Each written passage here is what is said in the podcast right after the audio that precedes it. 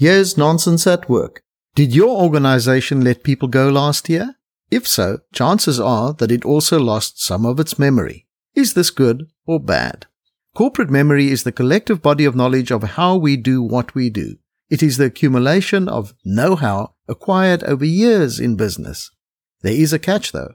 Too much reliance on it can inhibit new thinkers who bring new ideas, and not enough of it can result in the wheel being reinvented again. When people leave, they take knowledge and experience with them. Yes, this can result in mistakes and lower productivity, but it can also create the opportunity for new people to bring new ideas. The trick, whether people stay or leave, is to ensure that your corporate memory never becomes, but we've always done it this way. If it does, you have stopped learning, and then whatever you do remember will soon be out of date. I'm James McIntosh at nonsenseatwork.com.